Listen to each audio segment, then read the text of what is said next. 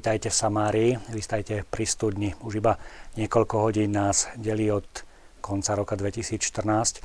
A je to okamih, kedy zvykneme hodnotiť, zvykneme sa pozrieť smerom dozadu a ja som veľmi rád, že už tradične e, príjma naše pozvanie do tejto poslednej e, koncoročnej relácie predseda konferencie biskupov Slovenska. Som rád, že aj tentokrát so mnou v štúdiu bude zdieľať tie posledné hodiny tohto roku otec arcibiskup Stanislav Zvolenský. Vítajte, otec arcibiskup.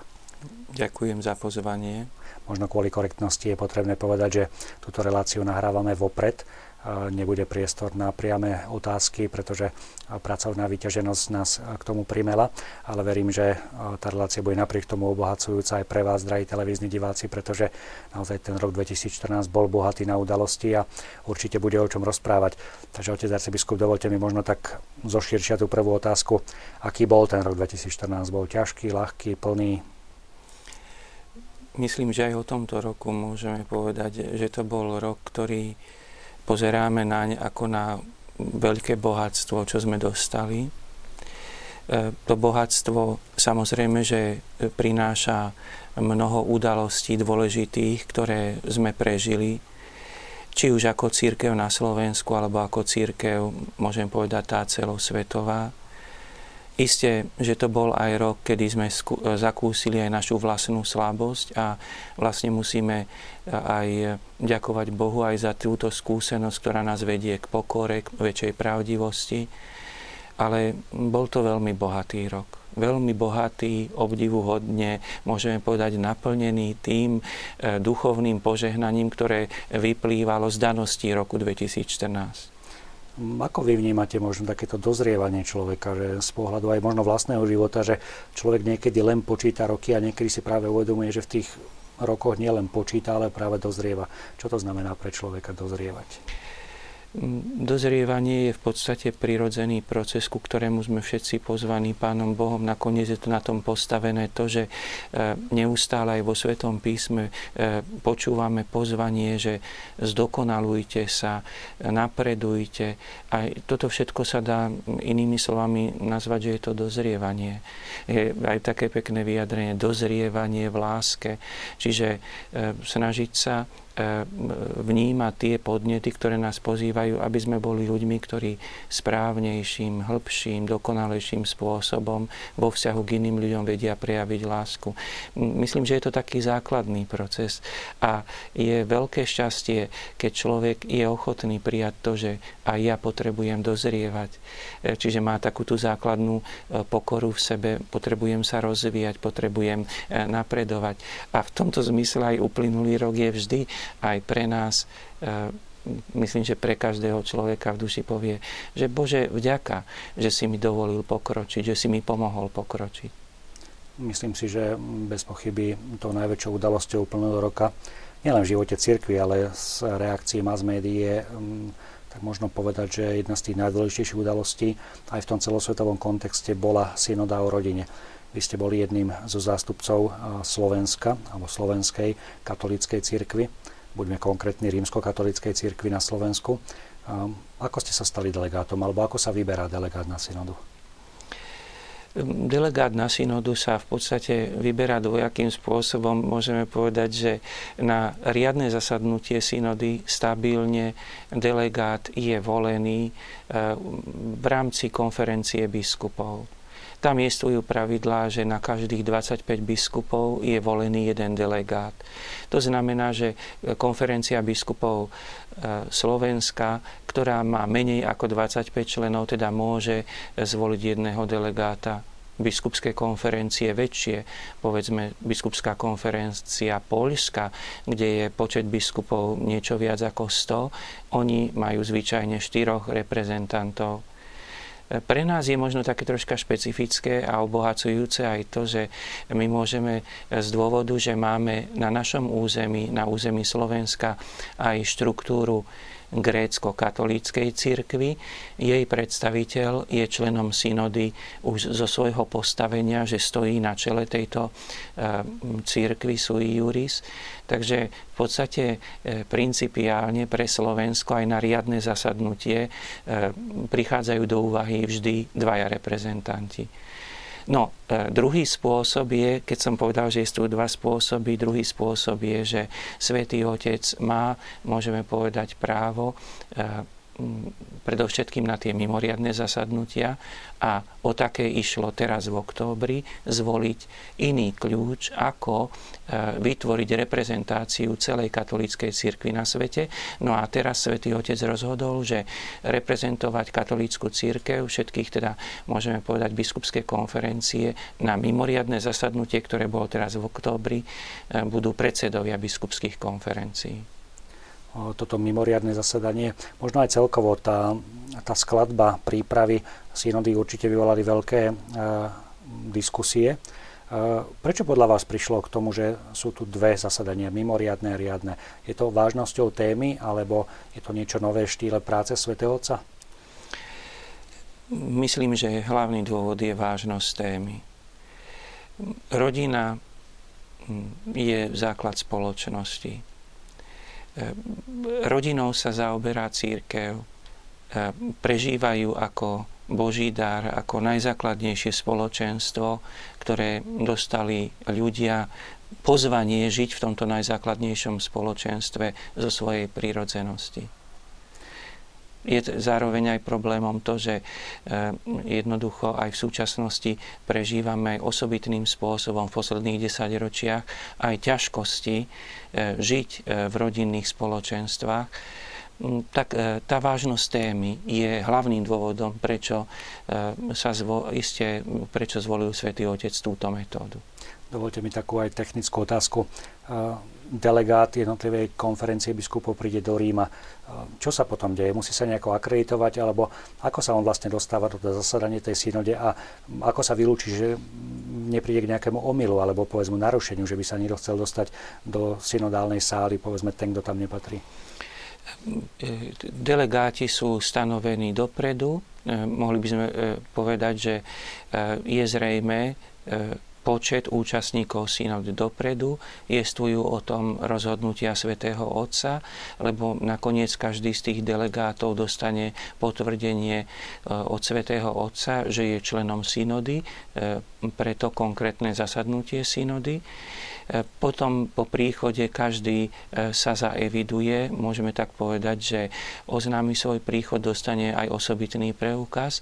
A tento osobitný preukaz vlastne slúži na to, aby mohol vstupovať do priestorov, ktoré sú vyhradené pre konanie synody. A tam zasa stoja zodpovední ľudia, ktorí samozrejme pre dobro veci dohľadajú na to, aby do týchto priestorov mohli sa dostať tí ľudia, ktorí chcú pracovať pre dobro synody a ktorých určil Svetý Otec. Je prirodzené, že o synodu sa zaujímalo množstvo novinárov. Zažili ste aj vy taký ten pohyb novinárov, povedzme, keď ste museli prejsť do tej aury. Boli to novinári, ktorí sa zaujímali, chceli nejaké rozhovory, alebo ako ste vy vnímali ten svet médií priamo na mieste? Tak e, dá sa povedať, že istým spôsobom e, pre novinárov boli vyhradené priestory. E, pred vstupom do auly bol vyhradený priestor, z ktorého mohli snímať zástupcovia médií príchod, odchod účastníkov synody a tam mohli ich mimo synodálnej auly pozvať k rozhovoru a mohli by sme povedať na námestí pred synodálnou aulou mohli teda či pred začiatkom zasadnutia alebo po skončení zasadnutia s nimi robiť rozhovory. V rámci e, priestorov, kde sa synoda konala, bol i privilegovaní e, redaktori e, rádia svätého Otca, teda Vatikánskeho rozhlasu, ktorí mohli aj v rámci tých priestorov, kde sa konala synoda, tak povediať, pripraviť, nahrať rozhovory. Mm, do synodálnej auly ostatné médiá sa dostali v presne stanovenom čase. Bolo to niekoľko raz počas zasadnutia synody aj na presne stanovený čas, teda mimo zasadnutia, aby mohli, mohli by sme to tak nazvať, tie tzv. ilustračné zábery, e, predovšetkým pre médiá, ktoré používajú kamery, aby mohli si pripraviť ilustračné zábery. Čiže to, čo nazývame zvyčajne fototermín. A ako potom prebieha taká diskusia? Pre, pretože predsa len množstvo, množstvo otcov biskupov e, sa zapojilo do diskusie. Mali ste vopred určený čas, alebo ako prichádzalo k tomu rozdeleniu času na, disku, na príspevky? Mm, na synode sa pracuje stabilne takým spôsobom, že e, prvá časť synody, keď to zjednoduším, je vytvorená tým, že každý účastník synody má možnosť predniesť svoj e, príhovor, svoj príspevok, ktorý je limitovaný na 4 minúty. Tento príspevok si každý členov synody pripravuje dopredu na určitú čiastku, na, mohli by sme povedať, aby eh, bol ten príspevok vytvorený na obohatenie toho, čo už bolo eh, eh, zaznamenané v pracovnom zošite, v pracovnom nástroji, alebo teda v podstate v takom základnom materiáli, ktorý zhrňuje tému synody. A vyberie si malú čiastku z toho, k tomu pripraví svoj príspevok. Každý účastník synody má tieto svoje 4 minúty. E, kvôli tomu, že účastníkov synody je pomerne veľ, e, veľa, aj e, ten 4 minúty síce sa zdá ako malý čas, ale pri tom počte účastníkov tá rozpráva alebo teda prednášanie týchto príspevkov trvá zvyčajne 4 až 5 dní. V akých rečiach sa rozpráva? Možno používať e, jazyky, ktoré sa, môžeme tak povedať, stabilne na synode používajú. Je to predovšetkým angličtina, španielčina, taliančina, francúzština a dá sa povedať, že e, aj keď niektorí zo synodálnych otcov e, teda chcel použiť Nemčinu, bola rešpektovaná aj Nemčina. Tá diskusia to bolo vlastne akoby také nukleo z toho, čím prichádzali jednotliví delegáti z konferencií biskupov. No a práve zdá sa, že aj z toho mediálneho hľadiska takoutou rozbuškou sa stala práve tá správa po diskusii a poprosím režiu, aby nám o malú chvíľku pustila tú správu, tak ako sme ju priniesli aj my počas um, tej fázy, keď bola odprezentovaná práve táto správa po diskusii. Takže poprosím režiu práve o tento príspevok. Relácia po diskusii v zásade hovorí o niekoľkých hlavných smeroch. Počúvať sociálno-kultúrny kontext, v ktorom dnešné rodiny žijú. Stupňujúci sa individualizmus, osamelosť, narcistické tendencie súvisiace s krehkosťou citov, nočná mora neistoty zamestnania spolu s vojnou, terorizmom, migráciou v skutočnosti stále viac a viac horšujú situácie rodín. A tu, ako sa uvádza v správe, musí dať církev nádej a zmysel životu súčasného človeka. Druhá časť textu sa zameriava na evanelium rodiny. Spolu s potvrdením nerozlúčnosti sviatostného zväzku medzi mužom a ženou sa tu hovorí o tzv. gradualite. Ako princípe trpezlivého porozumenia pre nedokonalé formy manželstva v perspektíve postupného dozrievania k sviatostnému putu. Relácia po diskusii sa do tretice konfrontuje s najnaliehavejšími pastoračnými prípadmi a načrtáva perspektívy prístupu k ním. Potom, ako kardinál Erdo prečítal 13-stranový dokument, nasledovala takmer dvojhodinová diskusia. Vystúpilo v nej 41 synodálnych otcov.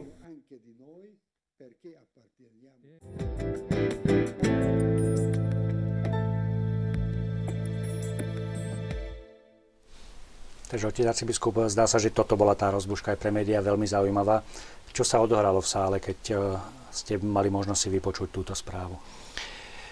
Rád by som e, dopredu ešte poznamenal, že na tejto mimoriadnej synode vznikla táto zaujímavá situácia aj z toho dôvodu, že bola troška pozmenená metóda zverejňovania príspevkov jednotlivých e, synodálnych účastníkov. Na riadnych zasadnutiach synody e, vždy jestvovalo pravidlo, že tie príspevky, ktoré prednášali jednotliví účastníci synody v skrátenej forme, boli v nasledujúci deň e, publikované v Osservatore Romano, teda mohli by sme povedať v oficiálnych novinách Svetej stolice. E, pri tomto mimoriadnom zasadnutí synody o rodine sa upustilo od tohoto publikovania príspevkov jednotlivých účastníkov synody, ale pristúpilo sa k tomu, čo predtým nebývalo, k publikácii súhrnej správy o príspevkoch jednotlivých účastníkov synody. Teda neboli publikované e, príspevky účastníkov synody, ale bola publikovaná súhrná správa. No a tá súhrná správa vyvolala môžeme povedať, reakciu účastníkov synody, kde mnohí vyjadrili, že tá súhrná správa nedostatočným spôsobom e, odzrkadľuje to, čo zaznelo počas rozpravy alebo teda počas tých prednášania príspevkov jednotlivých biskupov. Že teda v podstate tá reakcia účastníkov synody bola, môžeme povedať, istým spôsobom reakcia na to, že chceli vyjadriť jednoznačne, nepokladáme túto správu e, za dostatočný odraz toho, čo zaznelo počas rozpravy. Čiže nasledovalo čo? Nasledovala ďalšia diskusia, alebo potom už to boli príspevky nejakých odborníkov, alebo ako sa potom synoda uberala? Tak e, nasledovala, môžeme povedať, e, diskusia o tom, že e, v podstate tým, že tá správa bola publikovaná a vyvolala veľký ohlas vo svete, tak mnoho príspevkov v podstate reagovalo na tie ohlasy, vo svete médií a konštatovali so smutkom, že prišlo k interpretáciám a samozrejme e, pri rešpekte k sile e, médií všetci, ktorí sa vyjadrili k tomu, vyjadrili aj sklamanie, a vlastne si kladli otázku, čo teraz? Lebo e, sme spustili, dostali sme sa do istého procesu, že musíme reagovať aj na to, ako e, média interpretovali e, tú správu po rozprave. No, e, jednoducho k tomu, viedlo k tomu, že nasledovalo, áno, musíme nejakým spôsobom dať najavo, ako e, správne pochopiť to, čo zaznelo v tej prvej časti synody. Spomínali ste interpretáciu. Aj váš príspevok na synode bol svojím spôsobom interpretovaný, skôr ako sa dostal možno k bežným recipientom mediálnym. Skúsme možno tak zhrnúť, že čo bolo podstatové, prečo ste reagovali práve tak, ako ste reagovali na synode. Hm, pre mňa e, bola e, synoda v podstate príležitosťou tiež dotknúť sa e, problematiky rodín a vzťahov medzi ľuďmi, že je základným problémom e, vo vzťahoch pre našu ľudskú nedokonalosť sú možné nedorozumenia a prekonávanie týchto nedorozumení. E, je zrejme, že prekonávanie nedorozumení konfliktov je možné cez odpúšťanie. Boh nás pozýva k tomu e, sám vo, vo svojom milosrdenstve, vo svojej odpúšťajúcej láske je pre nás základným príkladom. E, Božie odpúšťanie je základným príkladom pre každého človeka, aby odpúšťal. E, my vieme, že odpúšťanie je náročný proces duchovný a že treba veľa duchovnej síly, aby ľudia e, si vzájomne odpúšťali. Ja som preto postavil aj môj príspevok teda na tomto, že potreba odpúšťania ako obnovy vzťahov. A teda samozrejme obnovy vzťahov v rodinách. E, myslím, že e, sa dotýkame toho najzákladnejšieho, lebo neschopnosť odpustiť e, dlhodobo vedie k rozpadu manželstiev. Dokonca som v súvislosti s týmto počul aj e, taký komentár jedného človeka, ktorý pracuje e, na civilných súdoch a nevyhnutne prichádza do kontaktu aj s rozvodmi, e, povedal vysoké percento, hovorí, že v 80 že on by povedal, že ide o neschopnosť ľudí pri rozvodoch vzájomne si odpustiť. Nože ale keď sa vrátim k tomu, že jednoducho toto nie je nejaká novinka, E, e, poznáme to stáročia, poznáme taká je ľudská prirodzenosť. A mne e, sa javilo ako vhodné akoby dotknúť sa tohoto základného javu a základnej potreby v našich vzťahoch, potreby odpúšťania. No a bral som to aj ako takú nádhernú príležitosť, že dá sa hovoriť, keď potrebujeme k odpúšťaniu pomoc, E, pre nás tú duchovnú pomoc radi e, sa priblížime k Božej Matke, Pane Márii a prosíme ju o príhovor. Nechaj ona nás povzbudzuje a nech sa ona za nás prihovára, aby sme mali duchovnú silu k odpúšťaniu. Nuž a tak som sa pomerne ľahko mohol dostať k tomu, čo beriem ako veľké požehnanie, ako Boží dar pre nás, že v našej národnej bazílike sedem bolesnej Panny, Márie, sedem bolesnej Panny Márie počiatok, začiatok úcty k sedem bolesnej je vytvorený odpustením v konflikte manželov. Vlastne na pamiatku, že Boh im pomohol vzájomne si odpustiť, nechali ľudovému rezbárovi pripraviť sochu sedem bolesnej Panny Márie. Že mne sa zdalo, že je krásne aj akoby povedať, aj v minulosti ľudia takto rozmýšľali, ďakovali za dar odpustenia, za silu k odpusteniu a v tomto sa nemeníme. V tomto potrebujeme, toto je, toto je základný, základná potreba aj pre nás. Potrebujeme silu odpúšťať, aby sme obnovovali naše vzťahy vždy znova a znova odliadnúť od určitej interpretácie médií na Slovensku, je faktom, že tento príspevok vyvolal eh, v synodálnej aule eh, pomerne veľa pozitívnych reakcií. Môžete nám aspoň niektoré priblížiť? No, eh, páčilo sa, mm, viete, mm, mne sa páčilo na tom aj troška tak, keby by som si dovolil povedať, že tento príspevok jeden eh, biskup mi povedal asi tak, že troška tak s úsmevom, že najprv, že keď si začal hovoriť, ako čo, prečo, eh, k čomu toto príde? A potom hovorí, bol som dotknutý tým, že sa hovorí o tom, čo naozaj každé manželstvo prežíva ako, a ďakujú manželia za to, tí, ktorí vydržia spolu, že našli silu k odpúšťaniu lebo všetci manželia nakoniec eh, ich manželstvo udržia na základe odpúšťania. Ja, teraz možno je to také zjednodušené, ale ten biskup mi tak, to by tak eh, sa mi páčilo, ako on povedal, že najprv sa mi zdalo, čo to len bude, aký tento príspevok, že a e, hovorí, že potom vlastne, že, že si prišiel e, v tom príspevku k takému základnému mechanizmu, pre mňa, pre mňa ako viacerí mi povedali, napríklad jeden biskup mi povedal, že vieš, keď si hovoril a spomínal aj miesto Šaštín, ja prídem s veriacimi do Šaštína, lebo myslím, že mnohí z našich veriacich e, radi pôjdu na miesto, kde sa budú modliť za silu k odpúšťaniu. E, aj e, iný z biskupov mi povedal, dokonca, čo tak istým spôsobom povedal to aj nakoniec zopakoval to potom aj e, v takej diskusii a žiadal, aby e, tá myšlienka o modlitbe e, za odpustenie bola uvedená, alebo teda aby sa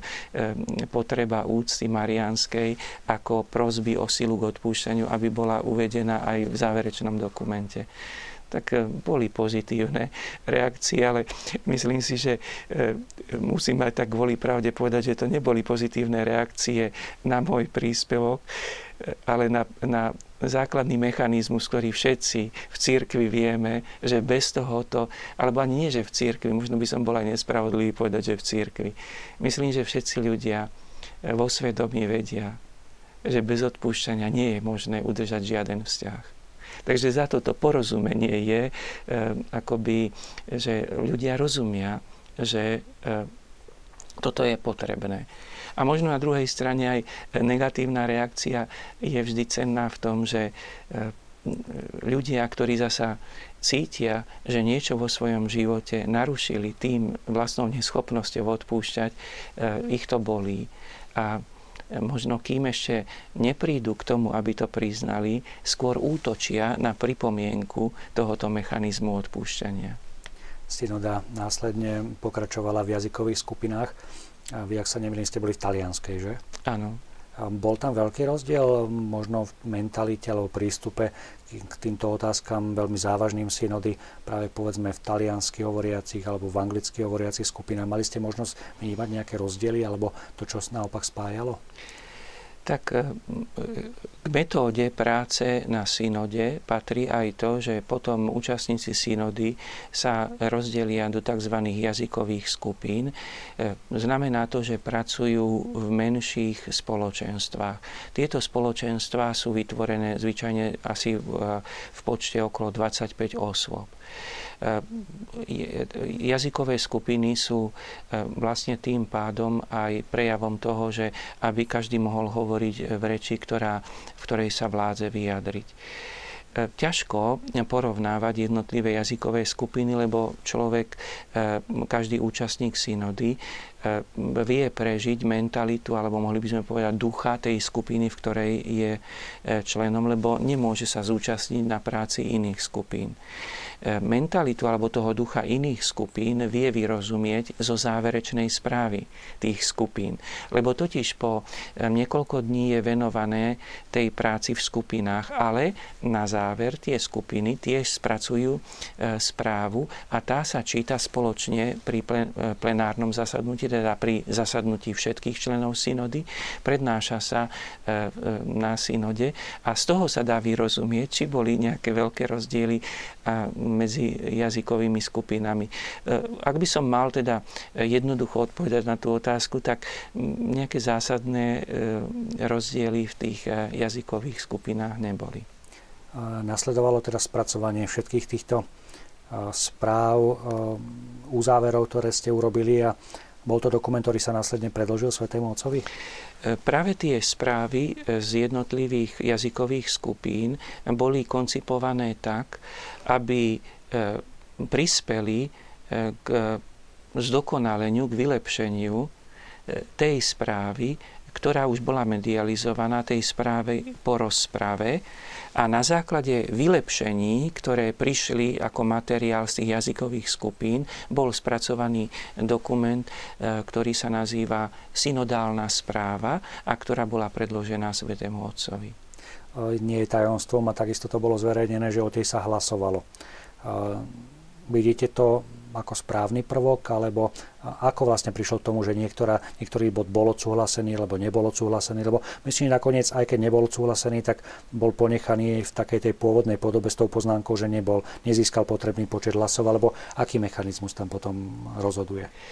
Tak treba povedať, že hlasovanie o jednotlivých bodoch e, tej záverečnej správy je, je, môžeme povedať, obvyklý spôsob práce synody. To, čo bolo troška neobvyklé, alebo nazvime to nové, bolo to, že bolo zverejnené to hlasovanie, počty hlasov za alebo proti jednotlivým bodom záverečnej správy. To v minulosti, e, to je taká novinka e, spôsobu synodálneho e, tejto mimoriadnej synody. Samozrejme, že tá novinka bola zaujímavá, lebo e, vyvoláva, dáva priestor, akoby poskytuje materiál na úvahy. A e, keď niekto uvažuje, môže vytvárať hypotézy pozitívne, negatívne. Ale e, vrátim sa k tomu, že novinka teda bola v tom, že bolo zverejnené počty hlasov. Samozrejme, že tie hlasovania ukazujú aj, nakoľko účastníci synody boli spokojní so zapracovaním svojich pripomienok do tej záverečnej správy. Preto niektoré body boli prijaté pomerne, nazvime to, jednomyselnou väčšinou, alebo teda s malým počtom e, e, negatívnych hlasov a niektoré body boli prijaté, alebo teda boli ocenené, alebo teda zhodnotené s pomerne e, väčším počtom negatívnych hlasov. Nie veľký ohlas, ale predsa len vyvolal práve ohlas toho, že okrem tej záverečnej správy bolo zverejnené aj určité také pozbudenie alebo taký apel smerom na manželov, ktorý, ktorým sa darí prežívať to manželstvo naozaj podľa toho Božieho plánu. A myslím, že to vyvolalo náhľad tých, ktorí mali možnosť si ho prečítať a dostali sa k nemu, lebo nebolo to také jednoduché v tom určitom až mediálnom chaose, ktorý vznikol. Mm, ako vnímate tento dokument, alebo prečo vlastne vznikol aj tento dokument? Vždy e, na každej synode, okrem záverečnej synodálnej správy, ktorá sa odovzdáva Svetému Otcovi, e, na synode sa pripravuje aj také tzv. posolstvo synody. A e, v tomto posolstve boli samozrejme nevyhnutne boli ocenení tí, ktorí svojim manželským životom svedčia o Božej láske, môžeme povedať, veľmi príkladným spôsobom. Lebo e, pre nás e, vo viere manželskú lásku, e, lásku v rodine chápime ako sprítomnenie Božej lásky. Boh žije tiež v spoločenstve. Rodina je znakom Božej lásky. Spoločenstvo rodiny, manželské spoločenstvo je znakom Božej lásky. Tým, ktorým sa darí žiť e, toto spoločenstvo príkladným spôsobom, sú nenahraditeľným obohatením pre všetky spoločenstva. Dávajú príklad, sprítomňujú nám teda tú Božiu lásku, dávajú príklad, povzbudzujú nás, ukazujú nám, že je to možné. E, pomáhajú nám prekonávať smútok nad slabosťou, ktorá sa každého z nás dotýka, lebo pozitívne príklady ukazujú, že je možné e, prekonávať slabosť. E, tieto rodiny, tieto môžeme povedať, manželské spoločenstva, aj keby nemali deti, ale keby manželia žili v láske, otvorení pre službu iným, sú nádherným príkladom. A to je, e, ďakujeme Pánu Bohu, že máme takýchto manželov e, medzi sebou. Dnes už poznáme ten ďalší krok svätého Otca, pretože prednedávnom boli zverejnené akoby nové lineamenta pre tú riadnu synodu, ktorá sa bude konať práve v roku 2015 Mm, na prvý pohľad nejde o jednoduchý dokument. Dáte mi za pravdu? E, isté, znova e, sa používa aj v týchto lineamentách, teda mohli by sme povedať akoby takých e, zásadách práce, prípravy budúcej synody, línie práce, zameranie práce, prípravy budúcej synody. E, nachádza sa v záverečnej časti. Prvú časť e, týchto línií práce tvorí vlastne záverečná synodálna správa a v druhej časti sú otázky, e, ktoré majú E, viesť, ako, sú to akoby podnety na uvažovanie v tomto nasledujúcom období e, a isté, že budú, budeme znova pozvaní k tomu, aby sme pripravili odpovede, každá konferencia biskupov. E, ide o to, že v podstate tie otázky, tak ako som ich mohol sledovať, teda tak e, nie sú jednoduché. E, budú vyžadovať iste uvažovanie prácu odborníkov, e, našich bratov a sestier laikov. Samozrejme, že je to svojím spôsobom je to tiež taká výzva no, pre naše osobné prehlbenie celej problematiky. Aké nástroje má církev na Slovensku, aby sa zodpovedne vedela pripraviť na, na tú záverečnú fázu synody Viem, že už jedno také veľké stretnutie tých, ktorí sa zaoberajú otázkami rodiny a pastoráciou rodiny prebehlo hneď po Sidonde. Bolo to v Badíne pri Banskej Bystrici. Je tu množstvo iných aktivít. Ako pretaviť tieto otázky naozaj alebo dostať ich tým, ktorých sa tak bezprostredne dotýkajú, lebo naozaj tie otázky sú náročné. Zdá sa, že oveľa náročnejšie ako, ako tie predošlé, ktoré vlastne viedli k tej mimoriadnej synode. Súhlasím, sú, sú náročné. Oni e, vyžadujú e, sprostredkovanie zmyslu tej otázky takým širším vysvetlením. E, tu je nevyhnutná pomoc tých, ktorí študovali teológiu. Jednoducho musíme povedať, že je potrebné, aby sa v príprave odpovedí na tieto otázky najprv tie otázky podrobnejšie vysvetlili. Vychádzame z toho, že e, máme kňazov, e, ktorí sú pripravení, máme laikov, ktorí sú pripravení. E, kňazi za pomoci laikov iste pripravia, pripravia sa na to, aby vedeli vysvetliť podrobnejší zmysel týchto otázok a potom môžu zozberať akoby stanoviska aj ostatných bratov a sestier. Len možno e, by som tak povedal, že je veľmi dôležité aj si uvedomiť a s tým máme taký akože základný problém, je, že e, e, aby si nikto nemyslel, že my v cirkvi teraz otvárame diskusiu o princípoch pána Ježiša. Totiž základný postoj v cirkvi je, aj keby sa niekomu nepáčil, že možno, že my musíme rešpektovať slova pána Ježiša ako východiska, ktoré nemeníme. My len hľadáme cesty, ako uskutočňovať tieto východiska a v tom každá doba tak povediac, má svoju životnú úlohu, aby sme si vzájomne, bratia a sestry, ktorí milujú Krista a chcú žiť podľa Evanília, pomáhali, ako rozumieť tie slova pána Ježiša a ako podľa nich žiť. No a toto je, mohli by sme tak povedať, akoby veľmi nebezpečné, lebo niektorí ľudia prichádzajú k tomu, že my teraz nejakým hlasovaním veriaci, kňazi, biskupy odhlasujeme zmenu niektorých princípov Evanielia. E, čiže tu by, sme, e, tu by, sme, to by bolo milné chápanie. To, e, nehovorím tieto slova ako nejakým spôsobom že by som chcel niekoho kritizovať.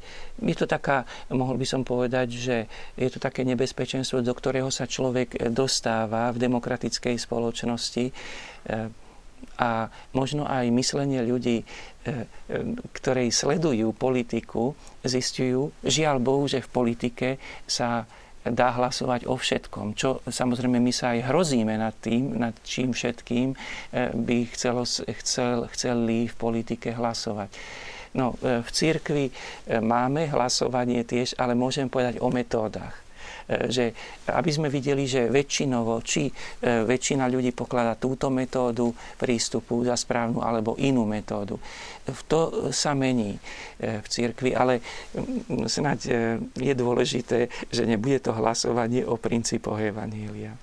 Vy ako osobný účastník synody, predpokladám, že vás tá synoda natoľko ovplyvnila, že niekedy vedome, niekedy možno nevedome, ale tieto myšlienky vsúvate aj do príhovorov, prípadne do katechéz, do formácií, do stretnutí s ľuďmi, ktorých vystretávate. Čo vás tak napadne? Ktoré také témy by ste vypichli, že aha, že toto mi tá synoda priniesla, o tomto cítim potrebu viacej rozprávať? Synoda je odrazom života církvy vo svete. Čiže v tomto zmysle je vždy veľkým obohatením. Prináša mi akoby nové poznanie o tom, ako žije církev. No a teraz teda, čo mi priniesla, že priniesla mi e, potrebu hovoriť o dôstojnosti e, muža a ženy, o doplňovaní sa, nenahraditeľnom doplňovaní sa muža a ženy, e,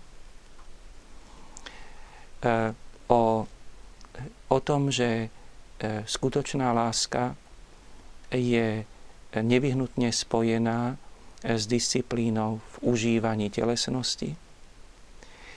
Lebo paradoxne e, hĺbka lásky, jej nádhera je akoby spojená nádoba s disciplínou e, pri telesnej láske. V miere, kedy napríklad aj tá miera telesnej lásky ovládne E, stáva sa človek, oslabuje jeho schopnosť e, skutočnej hlbokej lásky. Samozrejme, e, ku skutočnej láske patria oba rozmery, ale ak sa naruší disciplína v tej oblasti telesnej, veľmi sa oslabuje schopnosť duchovnej lásky. Preto napríklad aj čistý život mladých ľudí je nádhernou prípravou, nevyhnutnou prípravou na pravú lásku, na pravé prežívanie aj telesného života. Veľmi sa teším aj z iniciatívy e, e, našich mládežníkov, ktorí v rámci aj prípravy e, na stretnutie mládeže práve sa zaoberajú, ako žiť čisto pre našu mládež. To je vynikajúce, vynikajúca iniciatíva. Ďalej mi to prinieslo potrebu e, takej pokory a vnímavosti voči tým, ktorí trpia. Lebo veľký počet e, ľudí v našich kostoloch sú ľudia, ktorí trpia ťažkosťami vo svojom, e, vo svojom manželstve, vo svojej rodine. A ukázať im, že vieme o nich, že sú tu, že sa tešíme, že sú v našich spoločenstvách a že chceme byť láskaví, môžem povedať, taký vnímavý, empatický voči tomu, že oni trpia. Ale zároveň, že ich aj obdivujeme, že napriek svojmu utrpeniu, ktoré majú, nestratili e, ideál, mohli by sme povedať, nestratili nádej, nestratili zmysel pravej lásky. Lebo ak aj v niektorých e, vzťahoch tá pravá láska alebo tá láska, to spoločenstvo bolo narušené a tí ľudia idú zranení, kráčajú ďalej životom, ešte oni aj ukazujú, ale že veria, že pravá láska má zmysel a že jestuje. Takže toto, s takouto vnímavosťou, to tiež ako jeden z takých cenných poznatkov, Nuž a potom e, samozrejme, že e, všetky tie, mohli by sme povedať, to posilnenie v tých štandardných veciach, že ako je dôležité venovať sa mládeži a tiež samotný fakt, že jestvujú ťažkosti a jestvujú previnenia, ešte neznamená, že kvôli previneniam máme povedať, že stav previnení je to prirodzené. Naša slabosť je jedna vec, ale akoby e, myslím si, že jestvuje e, veľká sila e, v našich spoločenstvách ľudí, ktorí nezakrývajú si oči pred slabosťou, ale vedia, že je možný aj dobrý život. Aj keď sa nám nevždy darí, aj keď zlyhávame, ale že má zmysel dobrý život a že je možný takým premostením medzi synodou a ďalšou témou, ktoré by som sa rád venoval, sú práve slova e, pána kardinála RDho, ktorý tak troška neočakávane, aspoň pre nás, e, spomenul vo svojom príspevku aj Šaštín. Rok 7 bolestnej. Um, aké ovocie priniesol? Boží dar, že sme mohli sláviť 450 rokov v tomto období to je e, svojím spôsobom, berme to len ako Boží dar, že v roku mimoriadnej synody o rodine sme slávili 450 rokov od, e, e, ako môžem povedať, začiatku úcty k sedem bolesnej panne Márii v Šaštine a na jej začiatku stálo odpustenie medzi manželmi. Božie požehnanie, Boží dar, že sme to mohli teraz sláviť. Čiže pre nás je to, nazvime, nevysloviteľná, no, e, svetsky povedané, e, náhoda, ale vo viere povedané e, Boží dar pre nás, vo viere Boží dar, naozaj iné sa nedá povedať. Možno môžeme konštatovať, že od návštevy dnes už svätého Jana Pavla II. v Šaštíne Šaštín nezažil taký nápor pútnikov, práve do Šaština, ale nielen v Šaštine, pretože ono sa ukazuje, že naozaj tých aktivít po celom Slovensku, vo farnostiach, v jednotlivých spoločenstvách naozaj bolo také množstvo, ktoré sme možno na začiatku ani nepredpokladali. Vnímali ste tiež takéto tie aktivity? Vnímal som a uvedomil som si, že e, pre veriaceho človeka Mária, Božia Matka, zostáva príkladom, hlavným vzorom vo viere. Čiže e, inými slovami povedané, veriaci človek logicky príde k dobrému vzťahu k Panne Márii. To potvrdzuje e, život aj na Slovensku veriacich ľudí. Potom znova z toho vyplýva prirodzene e, ochota rozmýšľať nad udalosťami zo života Panny Márie. A tým pádom, keďže sa nám ponúklo, ponúka, e, bola ponúka v podstate sedem bolesná Panna Mária je vlastne E, rozmýšľanie nad siedmimi udalosťami zo života Panny Márie, kde Mária prežíva stretnutie s tým, čo nás všetkých bolí. Hriech. Lebo utrpenie je dôsledok hriechu. Sedem bolesná je teda veriaca osoba, Mária, Božia Matka, ktorá znáša hriech v živote. A Čiže to oslovuje každého človeka. Bolo to, myslím, požehnané rozmýšľanie, preto aj všetci tak ochotne, lebo znova to ukazuje, že ako vo svedomí tí ľudia, to nie je otázka, ehm, nazval by som to nejakej propagácie, ale to je otázka svedomia ľudí.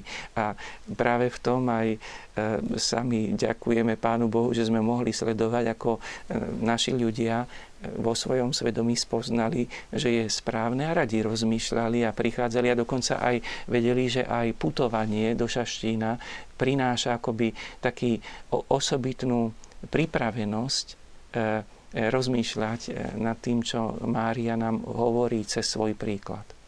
Naozaj tých púti bolo množstvo priamo do Šaštína, rôzne diecezne, farské, stavovské. A prosím režiu, aby nám pustila príspevok práve o jednej takejto netradičnej forme putovania a potom spolu s týmto príspevkom som vybral ešte príspevok práve o tej záverečnej púti alebo o tom vyvrcholení samotného roku 7 bolestne. Takže poprosím režiu, aby nám pustila svoj príspevok. Mladých ľudí z Bratislavskej arcidiecézy sprevádzal aj biskup Jozef Haľko. Ide sa nám skvele a najmä pri prekonávaní prekážok veľkých e, kalúží vodných, ktoré siahajú nielen od okraj po okraj, ale cez okraj. Zažívame to spoločenstvo, ktoré si zvlášť intenzívne pomáha pri prekonávaní týchto prekážok. To putovanie má aj okrem iného to to zaujímavé, že my vieme, že máme pred sebou dva dni, že máme na seba čas. A preto môžeme rozoberať veci do hĺbky a to je dobré. Hlavnou myšlienkou bolo podľa organizátorov presvedčenie, že putovanie nie je atraktívne len pre starších a tradičných katolíkov, ale aj pre mladého hľadajúceho človeka. Touto púťou do Šeština by som si chcela vyprosiť zdravie pre rodinu a aby som si dokázala vhodne zvoliť svoje budúce povolanie. Túto púť obetujem za Slovensko, lebo je to národná púť. Za môjho budúceho manžela a tiež za, za rodičov, súrodencov. V Polsku, keď chodíme na púte do Čenstochovy, a že je, je, taký, je taký zvyk, že kňazi majú štole, by vidieť, kto slúži to vysluhuje sviatosť pokáňa. A tak som mm, aj tutaj tiež takto slúžil sviatosť pokáňa, že ľudia prichádzajú, vidia, že, že som do disp- k dispozícii a môžem ich vyspovedať. Do Šaštína prúdili pútnici z viacerých strán. Putovali nielen peši, ale aj autami a mimoriadnými vlakmi. Podľa organizátorov sa tento rok ich počet strojnásobil. Prišla som z Trnavy putnickým vlakom. No, prišli sme z Tvrdošina. Pána Maria pre mňa znamená veľa. Je to ako keby naša duchovná matka, ktorá nás vždy privedie ku Kristovi. Prišli sme zo Starej Turej s našou malou Danielkou a prišli sme preto, aby sme slávili Svetu Omšu. Ja som Indonésia a studujem tu. Dneska je svetý deň, preto ja som presil to kamarátmi. A vidím sa veľmi zaujímavé, lebo tu je veľa ľudí. A ja som myslím si iba ja, ako čiernych ľudí, ale to je nevadí, lebo my máme jeden Pán Boh. V tomto roku si veriaci pripomenuli dve výročia.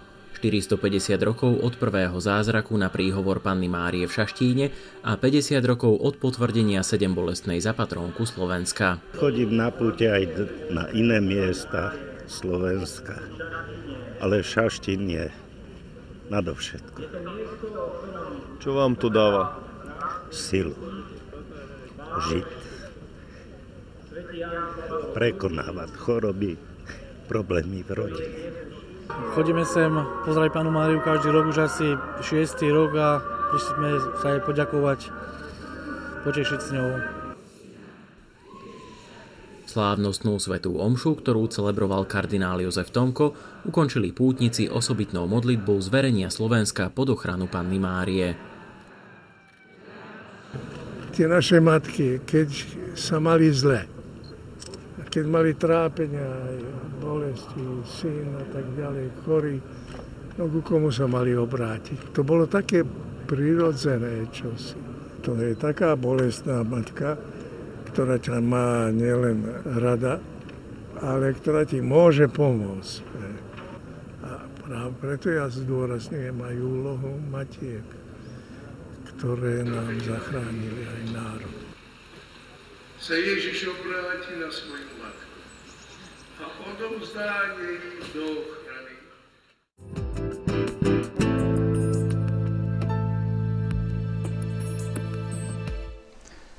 ochrany. Arcibisku, vy ste mali možnosť predniesť práve tú modlitbu, tú modlitbu zverenia sa pod ochrany.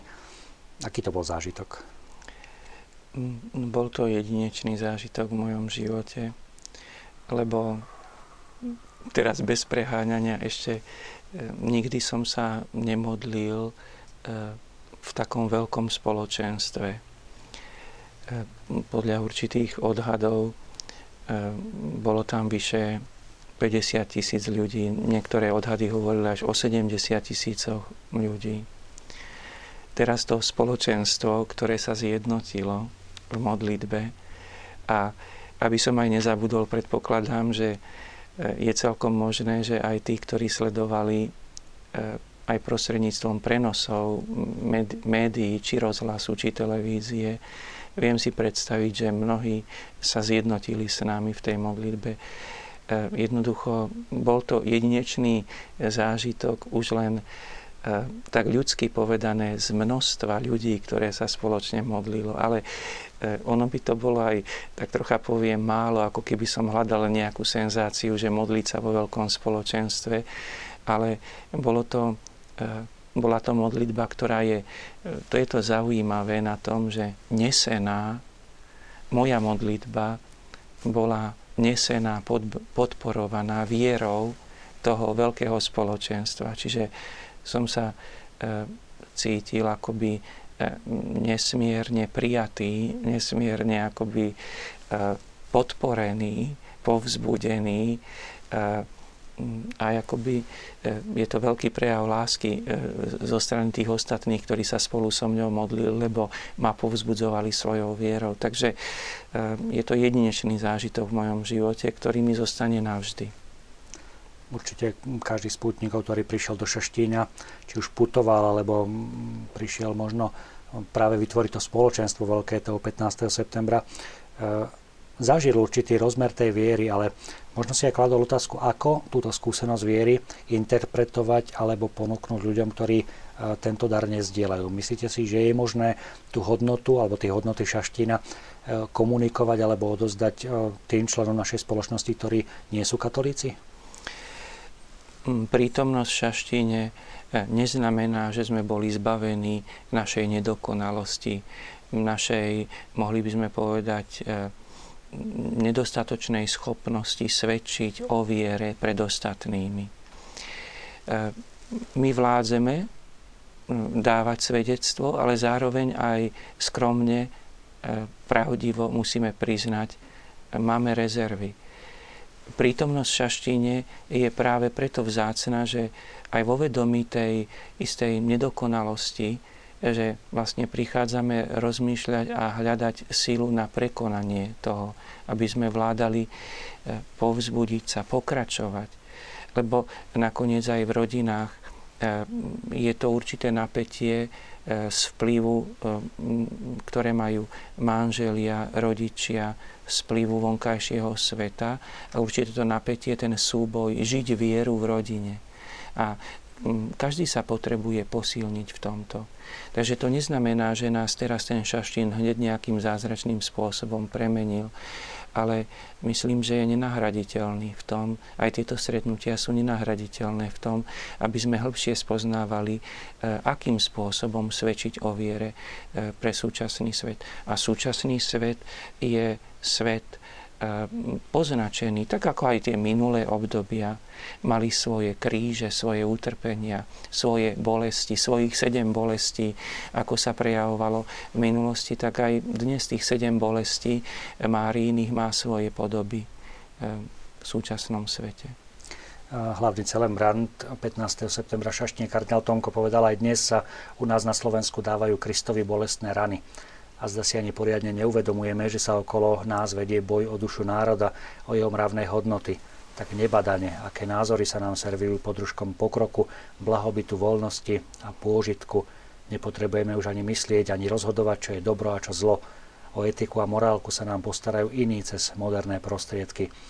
Ehm, z tohto pohľadu a možno aj z pohľadu toho, čo oznelo v Šaštíne a toho, čo sa deje v našej spoločnosti, ako vnívate tie snahy o presadzenie niektorých línií, neskôr možno zákonov, ktoré práve napadajú konkrétne rodinu.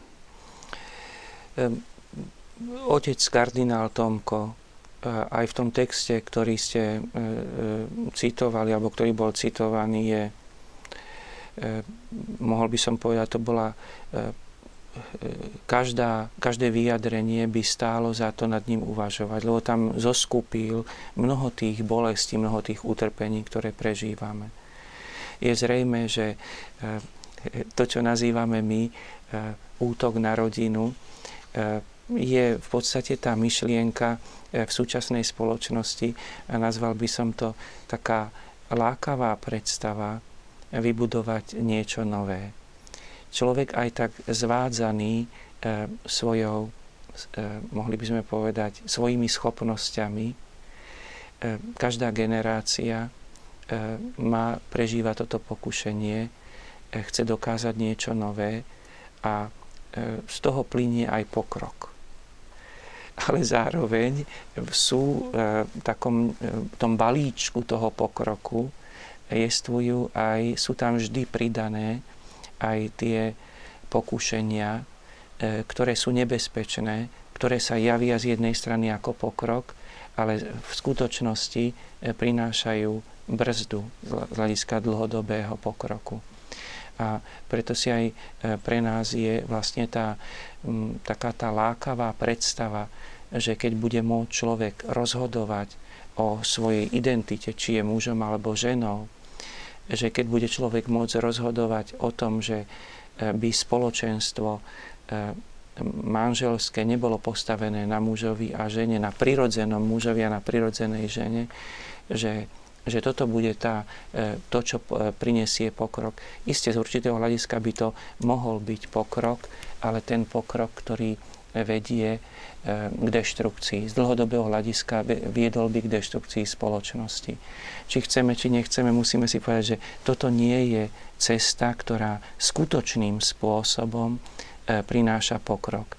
Ona môže priniesť zážitok pokroku niekomu, kto si myslí, že žijem niečo, čo nežil niekto predo mňou. Ale s ním to aj zomiera.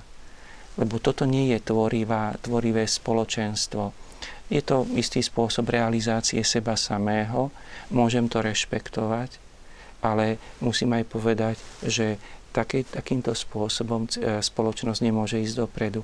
A e, nevyhnutne, hoci to vyzerá veľmi konzervatívne, ale zároveň je to aj e, vždy, môžem povedať, jedinečne moderné, že budúcnosť je postavená na spoločenstve muža a ženy a na ich láske.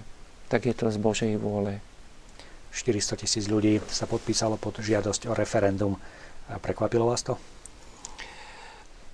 som vďačný a nazvem to e, ako taký krásny e, úspech e, správneho myslenia na Slovensku. Na druhej strane myslím si, že nie len tí, čo podpísali, majú takéto rozmýšľanie, ale že aj ešte väčší počet ľudí má takéto rozmýšľanie. E, ukazuje to aj prekonávanie, aj také, nazval by som to ako taký správny vývoj spoločnosti, že čím ďalej, tým viacej e, ľudia e, v pokore vyjadria aj každý sám za seba svoj názor, že znova akoby nadobúdali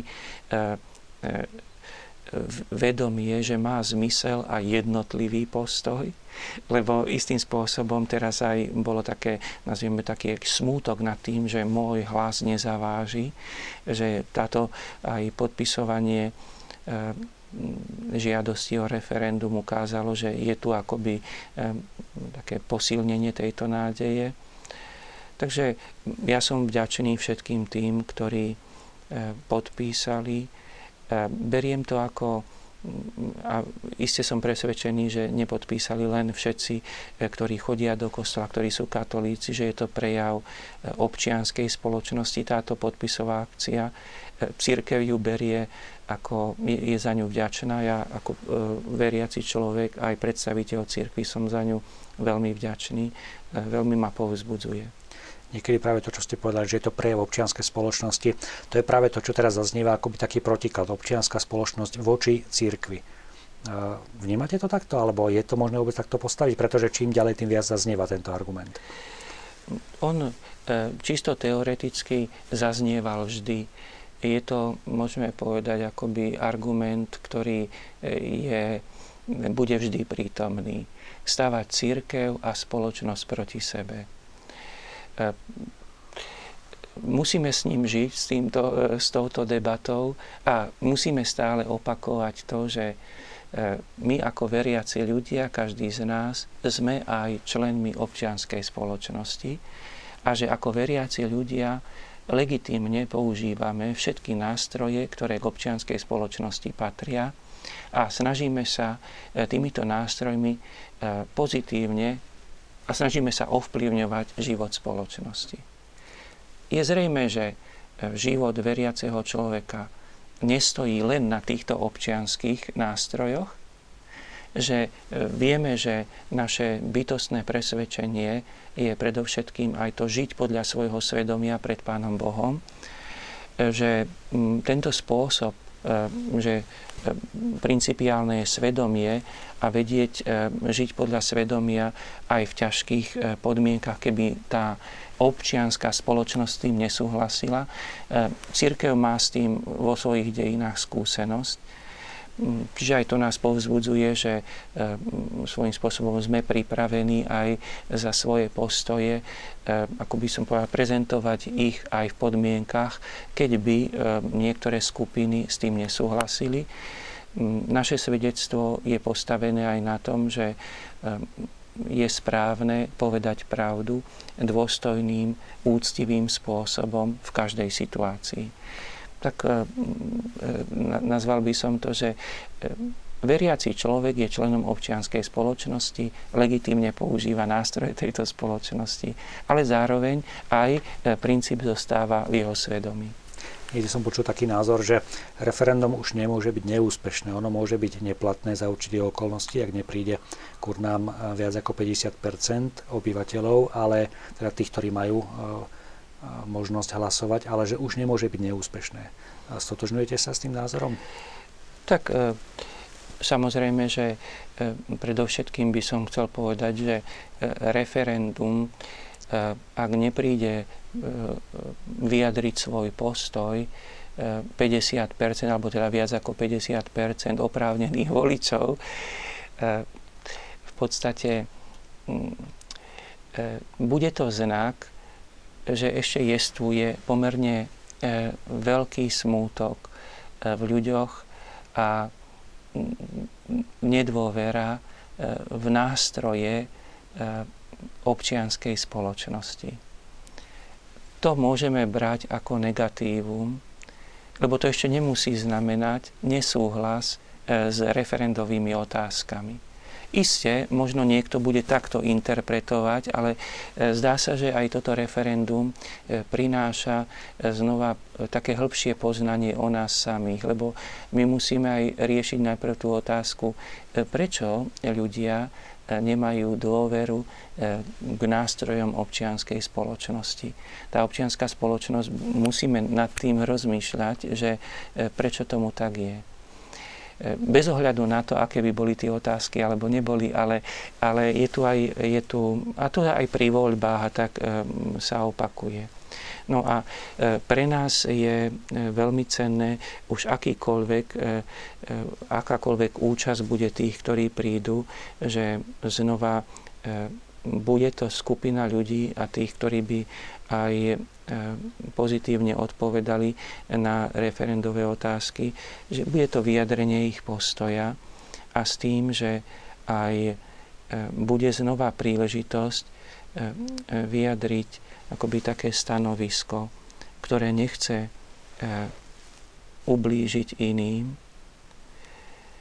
ale chce chrániť ten základný priestor, e, aby bol upevnený v spoločnosti, lebo aj cez e, môžem povedať, aj cez toto referendum sa v podstate chce upevňovať to, čo v našej spoločnosti je prítomné.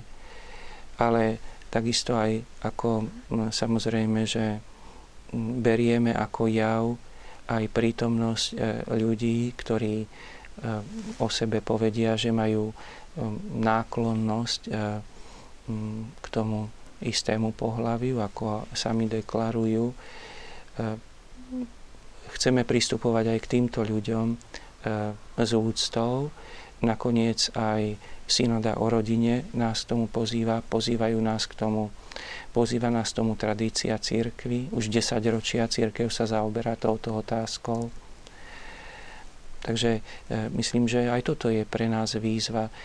Neznamená to, že chceme, aspoň ja tak chápem referendum, že počúvam, alebo som si vedomý, že, že niekto ho chce interpretovať ako útok na určité skupiny ľudí, ale mm, v každom prípade by som povedal, že z hľadiska církvy my aj to referendum nevidíme ako eh, nástroj, je to občianský nástroj a myslím, že pri správnej realizácii eh, ne, nemôže ublížiť žiadnej skupine ľudí. Vy osobne sa referenda zúčastníte? Ja jednoducho pokladám si to za svoju povinnosť sa referenda zúčastniť jedno z dôležitých vyhlásení, ktoré je takou, myslím, že lastovičkou v tejto oblasti, e, je práve vyhlásenie spoločenstva kresťanských cirkví spolu so židovskou náboženskou obcov na Slovensku ohľadom demografie. Asi sú také prepojené nádoby, ale čo vás viedlo k tomu vyjadriť sa k tejto e, závažnej otázke? Tak je to jeden tiež z veľkých problémov našej súčasnej spoločnosti. Problém, ktorý pretrváva už viac ako 25 rokov. Naša spoločnosť sa teda oslabuje nedostatkom nových členov tejto spoločnosti.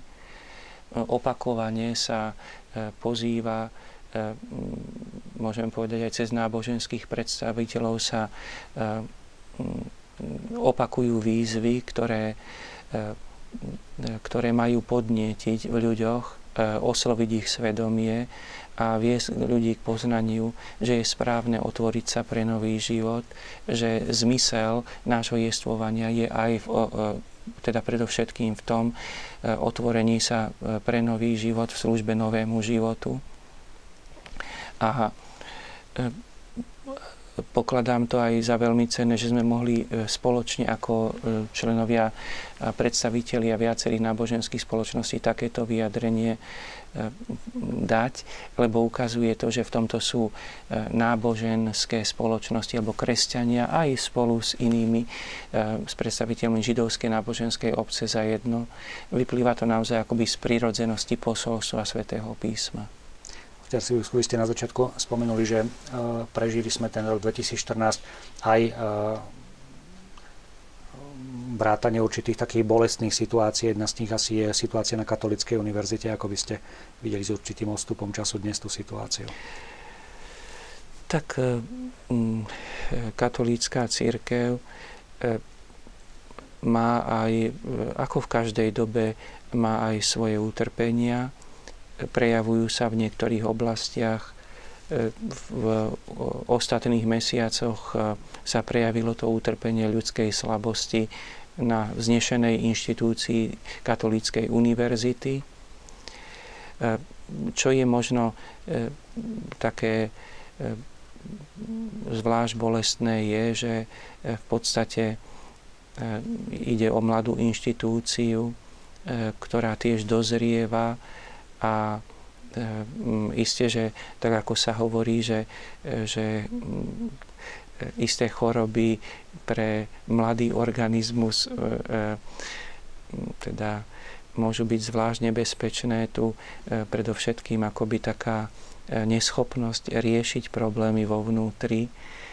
Teda to je dosť taká ťažkosť, lebo keď zoberieme, že ide o organizmus, ktorý je e, zložený z ľudí nadaných. Lebo univerzita nemôžeme predpokladať, že sú to, e, nazvieme to, že sú to tí e, najlepší naši synovia a céry, ktorí môžu mať isté najlepšie intelektuálne schopnosti a mm, sa ukázali ako dosť problémy, že chceli tie ťažkosti, ktoré prežívali, chceli riešiť aj predovšetkým s pomocou zvonka, niektorých teda mohli by sme povedať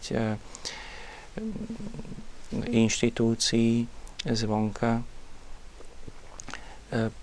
Je to bolestná vec, ale zároveň na druhej strane treba povedať, že tá univerzita, akože jej podstata, študenti, E, univerzita funguje, ide dopredu, e, tá základná služba vyučovania, tá pokračuje istým spôsobom v popredí mediálnom boli problémy medzi niektorými časťami univerzity, ale to najzákladnejšie poslanie univerzity zostalo, môžem povedať, nenarušené. Snáď Isté, že v pokojnom eh, prostredí by sa študovalo lepšie aj pre tých eh, eh, študentov a že iste aj pre študentov mohlo v niečom, viem si to predstaviť, aj sa to uskutočnilo, že tieto bolestné javy, že boli aj pohoršením ale dúfam, že aj časom, že aj toto sa podarí prekonať, že mm, nakoniec že aj cez toto, aj dozrievanie toho akademického prostredia, že bude viesť e, ešte kvalitnejšiemu e, životu Katolíckej univerzity. Veľkými osobnostiami, ktoré ste mali možnosť aj vy osobne určite stretnúť a byť osobne aj na tých udalostiach, bolo blahorečenie pápeža Pavla VI. svetorečenie Jana Pavla II. a Jana 23. Ako si osobne e, spomínate na tieto osobnosti? tak pre mňa e, predovšetkým Jan Pavol II je veľmi blízky, lebo je to pápež e, mojej mladosti, môjho dospelého veku. Je to pápež, ktorý navštívil moju krajinu, moju vlast trikrát. Je to pápež, ktorý je mi blízky preto, lebo je Slovan, Poliak, Eh, je to pápež, ktorý je svetý, lebo vynikajúcim spôsobom žil evanielium. Eh, takže v tomto je Jan Pavol, tá, tá Jan Pavol II, svätý Jan Pavol II tak, takým jedinečným spôsobom blízky. Tí ostatní eh, vynikajúci pápeži, aj tým, že sú trošička časovo vzdialení k môjmu osobnému životu, E, samozrejme, že vždy z každého mi zostáva niečo mm, krásne. Mm, povedzme, Jan 23. je pre mňa takým symbolom takej pokornej odvahy a zároveň aj zmierlivosti.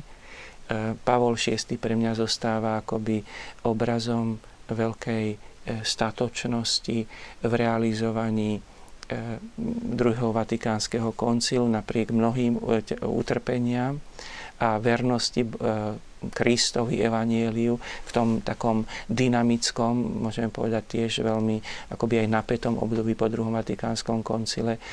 E, takže vďaka Bohu za veľkých pápežov a e, samozrejme, že my na Slovensku osobitne e, pre nás Jan Pavol II je veľký prameň povzbudenia aj do budúceho obdobia. Aj na Slovensku, v slovenských diecezach alebo reholiach je e, v procese niekoľko tých blahorečení alebo tých procesov, ktoré by mohli viesť blahorečeniu. Ktorý z nich, alebo ako vidíte tie postupy, je tam nádej, že v blízkej budúcnosti sa dočkáme na Slovensku nejakého blahorečenia alebo prípadne i svetorečenia? E, samozrejme, e, e, nejaké prognózy v tomto neviem stanoviť, že či, kedy sa udie blahorečenie alebo svetorečenie.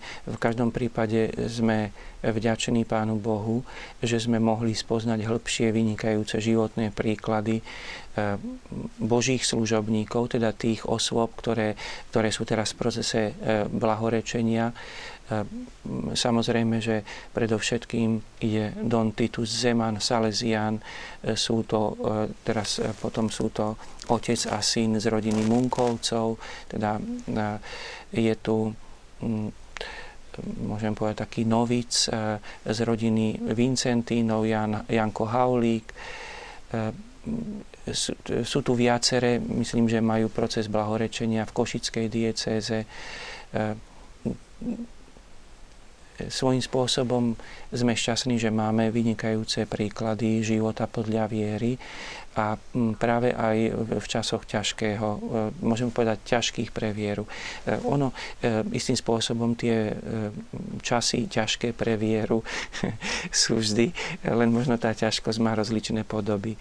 Ale chvala Bohu, že máme týchto príkladných ľudí, takže môžeme len teraz povedať, že netešíme sa, že niekto trpí pre vieru, ale keď pre okolnosti života sa tak udialo, e, sme radi, že môžeme na jeho príklad e, pozerať a sami sa na ňom povzbudzovať. keď som šiel do štúdia, tak jeden z priateľov, ktorý vedel o tom, že ideme natáčať tento rozhovor, mi hovoril, no opýtaj sa od arcibiskupa, či má čas aj odpočívať, že či vie odpočívať a či má na to čas. Takto čas na odpočívanie je nevyhnutný, lebo jednoducho tak nás Pán Boh postavil, že bez odpočinku by sme nevládali pokračovať. E, možno e, odpočinok e, je niekedy komplikovaný tým, že človek si prináša vo svojom vnútri množstvo podnetov, dobrých aj, môžeme povedať, bolesných, ktoré ho takým spôsobom akoby naplňajú a nie je jednoduché niekedy akoby tak e, utíšiť e, e, vnútro, aby človek mohol pokojne zaspať, ale vždy takým najkrajším, by som povedal, že najkrajším a najjednoduchším býva si tak spomenúť na to, že čo povedal, a to k tomu sa vraciam a za to som veľmi vďačný Benediktovi XVI z jeho reči, keď, keď tak povediac uzatváral svoju službu pápeža, hovorí, že tá loďka je v pánových rukách. Čiže aj keď je búrka, je v pánových rukách. Takže aj mne e, vždy, keď sa mi zdá, že áno, že by mohla byť nejaká búrka v cirkvi, ale že si spomínam na Benedikta, ako on tak pokoj, tým pokojným hlasom e, nádherne povedal, sme v pánových rukách, takže môžeme sa tak e, uložiť aj na odpočinok. No, tak to sú asi, asi takýmto spôsobom. Takže odpočinok je nevyhnutný a sme v pánových rukách. Takže otec arcibiskup sme poďakovať a dopriať, aby ste aj vy mali aj troška naozaj toho času aj pre seba, aj, aj na ten odpočinok a mne nezostáva na záver iné, ako vás poprosiť o také žičenie pre našich divákov, ktorí nás pravidelne sledujú. Prajem všetkým a rozviniem tú myšlienku, ktorá pre okolnosti rozhovoru e, bola tá posledná, že sme e, v pánovej loďke, v loďke spoločenstva církvy e, a všetkým prajem, aby nám pán dal silu stále si spomínať, že sme v jeho rukách a že tú loďku nášho života, nášho spoločenstva vedie on. Takže vám ďakujem, prajem veľa Božieho požehnania aj v tom novom roku a ďakujem vám, že ste si našli na nás všetkých čas. Ďakujem. A ja ďakujem ešte raz za pozvanie.